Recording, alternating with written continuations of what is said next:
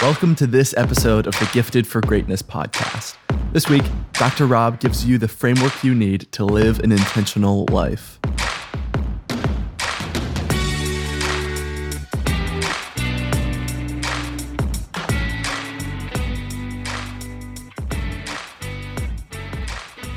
How can you be intentional? Each and every one of us want to be intentional in every area of our lives. But to be intentional just means that we have the power. We have the power to keep focus and the power to become the very thing that we want.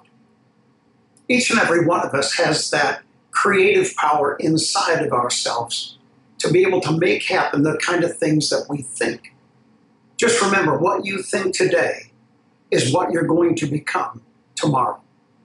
But if I was going to have an intentional life, or if you're going to have an intentional life, what are those things that you need to have inside of your life in order to make that happen?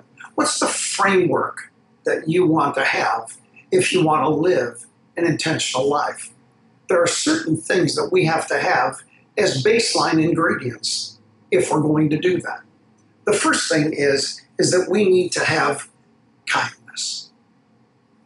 To be a kind person. How many people do you know inside of your life that are kind? But if you're going to be an intentional person who's got real results in the kind of things that they're intentional about, the first thing you need to put in there is kindness. But what does kindness really mean? It's just a demeanor of helpfulness and consideration of others. Because what you make happen for others is what ultimately happens for you. How you treat others is ultimately going to be the way that you are treated in the long run. The second thing you have to have in an intentional life is compassion. You have to feel for others. You've got to understand where they are. You have to know that you need to hold a sympathetic posture toward other people. It doesn't mean that you need to get drawn off of your intentional life in order to become what they need you to become.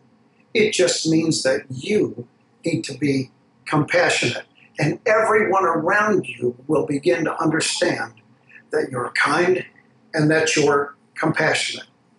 The third thing you need to have in an intentional life is self awareness. One of the things that I've dealt with with my clients for a number of years has been the fact that they're really not self aware. They think that the world revolves around them. But a self aware person, he understands what his attitude, what his actions, what his demeanor, how it makes other people feel, and he adjusts it accordingly. In marriage, people deal with this all the time. In relationship, this is one of the number one things people deal with. It's very difficult to be able to read certain individuals. But if you become self aware and you don't think that the world revolves around you, but you're consistently thinking about how you affect others in everything you do, you will be able to be free to live intentionally in everything you do. Now, the fourth thing you need is to be a person who is generous. To be a person who's generous. Let it be known that you are a generous individual. You're not a pushover and you're not a person to be taken advantage of, but you're a person who is generous because your generosity will cover up for others' selfishness. Your generosity will actually cause you to be able to live above all of the destruction and disappointment that other people would want to bring. Be generous because whatever you're generous with, then the things that you need will become generous to you from others. And lastly, you need to have an intention of prosperity. You need to have this mindset consistently that you are prosperous and that everything that you put your hands to will prosper. So that's it about the power of intention. So the question is what are you intentional about and how are you building a life of intention.